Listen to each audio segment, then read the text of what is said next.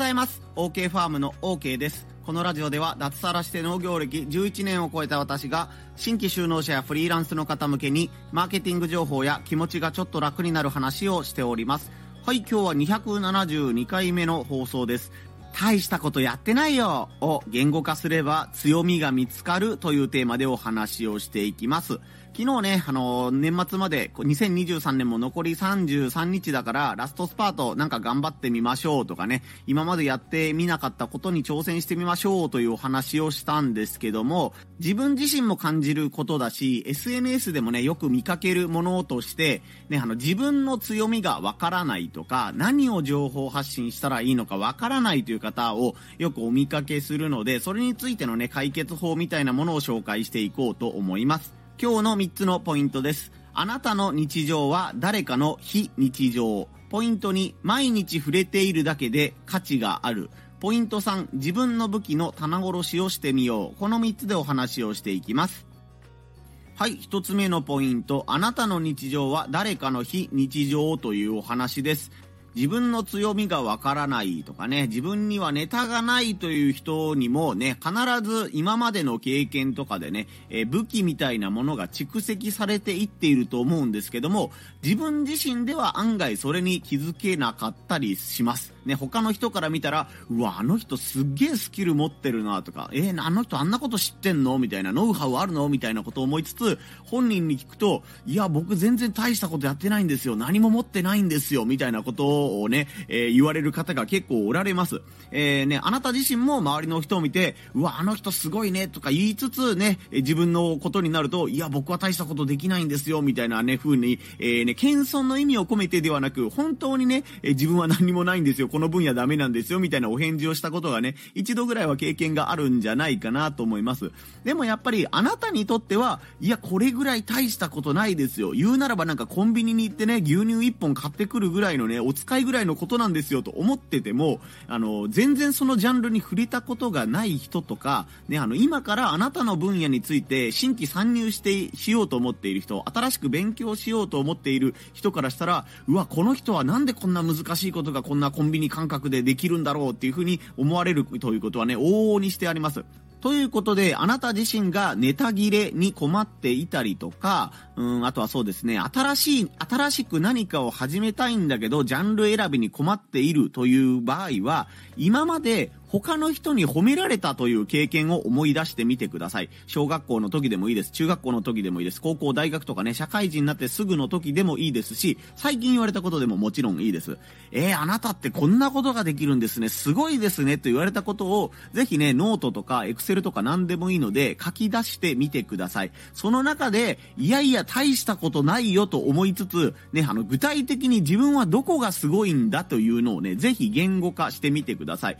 ご年配の人から、例えば、ね、あなたはスマホが上手に使えてすごいね、とかね、パソコンが上手に使えてすごいね、というふうに言われた経験がね、誰しもあるんじゃないかなと思います。それは70代、80代のね、おじいちゃんおばあちゃんからしたらね、ガラケーで精一杯、スマホは難しい、パソコンは難しいというふうなイメージを持っている方が一般的な中で、ね、あなたからしたら、いやいや、おじいちゃんおばあちゃんからしたら、それは俺は上手だけどさ、というところをぜひね、えー、深掘りしてみてください。おじいちゃんおばあちゃんがスマホをね、上手に使えてすごいねというふうに言ったところは、具体的に何ができてすごいというふうにあなたのことを思ったんでしょうか。文字入力が早いからすごいと思ったのか、ね、調べ物をしてほしいと言われたら、ささっとね、調べ物に対しての回答ができたからすごいと言われたんでしょうか。それとも、こんな買い物をしたいんだけど、地元のスーパーに売ってなかったんだよというものに対して、あ、アマゾンならこの型番がすぐあるよというふうに言って、注文の品物をね、すぐ用意できたからすごいと言われわれたのでしょうか？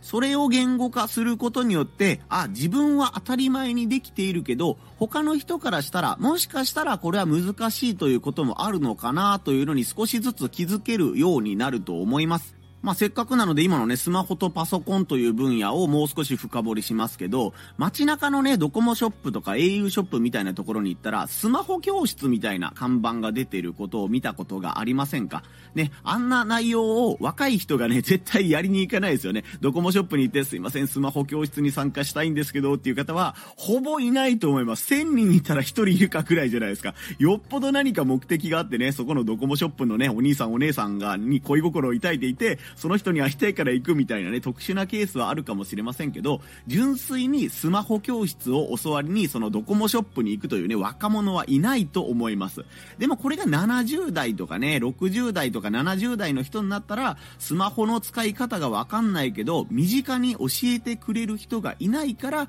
あ、じゃあ看板を出してくれる、看板を出してくれているドコモショップにちょっと教わりに行ってみようかというお話になるわけです。まあ大体のスマホ教室は無料でやってますっていうのが売りだと思いますけど、その無料のね、スマホ教室を行うことによって、ドコモがおすすめしたい商品が売れたりとか、新しい契約プランにね、えー、結びつけることができたりとか、今後ね、機種変更みたいなことがあったら、そこでやっぱりお願いしようかという風なね、えー、ビジネス的な流れがきっちりできているわけです。これをね、あなたのビジネスに活かせるかもしれないっていうことですよね。まあ、例えとしては極端なことを言いますけど、イベント出店して、こう、みんながね、マルシェで野菜とかね、自分のお菓子とかを売っている中で、ね、スマホの操作を教えますっていう看板を出ても、でも別にね、あの、その、イベントの企画者的にルール違反じゃなかったら、それは全然いいわけですよ。で、60代、70代ぐらいの参加者さんがね、多いようなイベントであったとしたら、ね、あの、買い物のついでに、ちょっとスマホのこれがね、えー、わかりにくいんで教えてくれみたいなのが、まあ、5分無料とか10分無料みたいな感じで、あ、メールアドレスの登録がこっからやったらね、簡単にできますよとか、あの、迷惑メールじゃないフォルダに入れるにはここにすればいいんですよみたいなことが、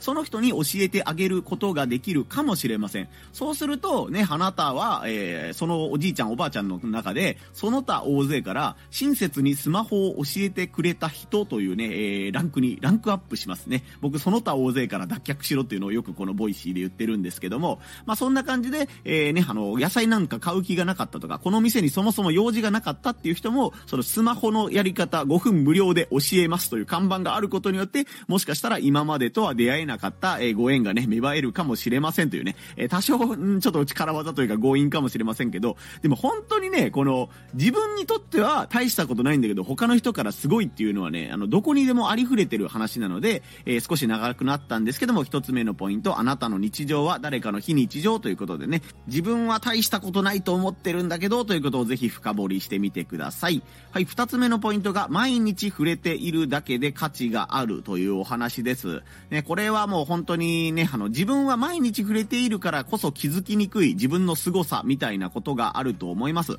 自分の子供の話になっちゃうんですけども、小学校6年生と3年生の子供がおりまして、学校でやっぱりね、パソコンの授業とか、提出物とかをパソコンで提出するみたいなこともね、結構機会として増えてきました。その中で、やっぱりあの、タイピング練習っていうのを結構され、しているんですよね。あの、二人とも兄弟とも。で、お姉ちゃんとかはね、もうほんとブラインドタッチがかなり上手になってきたので、ね、そのあの、ブラインドタッチの練習のアプリみたいなので、僕の方もやってみてよ、みたいな感じで言われて、ね、僕と競争しようみたいなことになったんですけども、やっぱりまだね、まだギリギリ娘には僕は勝てるんですよ。多分もう半年1年したら娘の方がね、ブラインドタッチ早くなったりするんじゃないかなというふうにも思ってたりするんですけども、ね、キーボードがブラインドタッチで打てる。これだけで結構ね、あの、できない人からしたらすごいんでですよ。本当に。何言ってんだお前っていう風に言われるかもしれないですけど、マジでね、あの、50代以上かな、50代、60代ぐらいになったら、人差し指1本で、えー、いちいちキーボードを見ながら打っている人って結構いるらしいんですよ。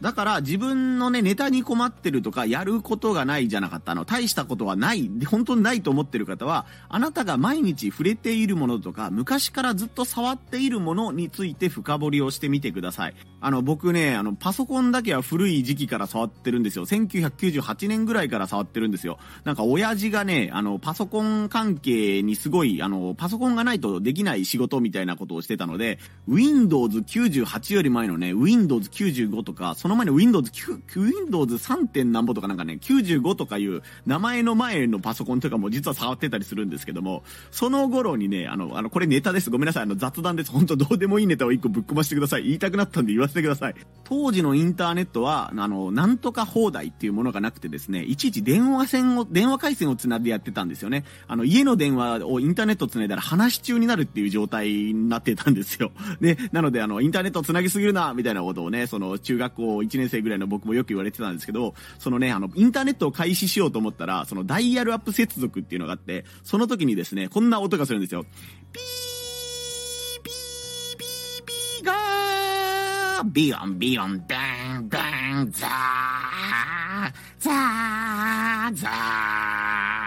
っていう音を経ないと、あの、インターネットにね、繋げないっていう時代があったんですよ。めっちゃどうでもいいこと言いました。思い出したんで言いたかっただけです。ということでね、あの、毎日触れているというか、昔からずっと触っているっていうだけで、えー、ネタの方向であったり、僕が言ったね、見たね、音真似みたいなことができるとか、その時を、の時代に触れている人じゃないと出てこない単語とか、えー、そういったものもあったりするもので、するので、ね、自分が毎日触れていたものとか、昔からずっと触っているものっていうものをぜひ探してみてください。それ、それも誰かにとっての非日常だったりすると思うので、それを深掘りしてみてください。これが二つ目のポイント。毎日触れているだけで価値があるというお話でした。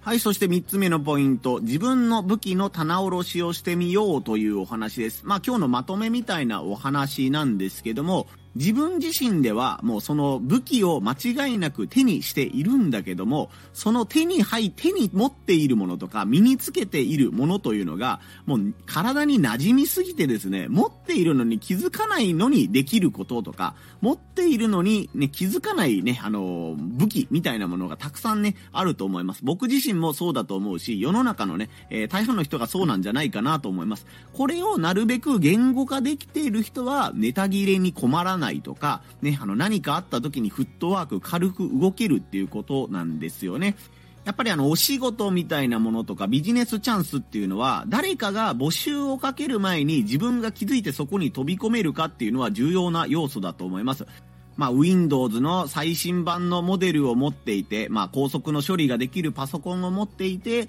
このね、イラストレーターっていうアプリが使えて、そのね、イラストレーターの使用歴が何年以上の人、こんなお仕事がありますので募集しますっていうものが、まあ、インターネット上のね、あの、ハローワーク的なサイトとかにこう、載っていることがあると思うんですけども、誰かがそういう人を探してますっていうふうに言われたら、あ、俺のことか、とか、あ、俺何年やってるぞとか、俺このパソコン持ってるぞっていうふうに気づけるんですけども、そういうね、募集がかからないと自分の凄さに気づかないみたいなことも結構あると思うんですよね。ね、だから自分はこのパソコンを持っていて、このね、イラストレーターのね、あのー、経歴が何年あって、で、こういう作業はできるんだよっていうものがあっても、それは別に普通に当たり前にできてるから、そんなあの、難しいことだと思ってないんですよね。あの、当たり前にできるから、誰でもできるだろうぐらいに思ってるかももしんないんですけども、発注者側の立場から仕事をね、今から誰かにお願いしたいなという風な人から考えると、いや、こんなイラストレーター何年以上でね、あの、このね、パソコンを持ってて、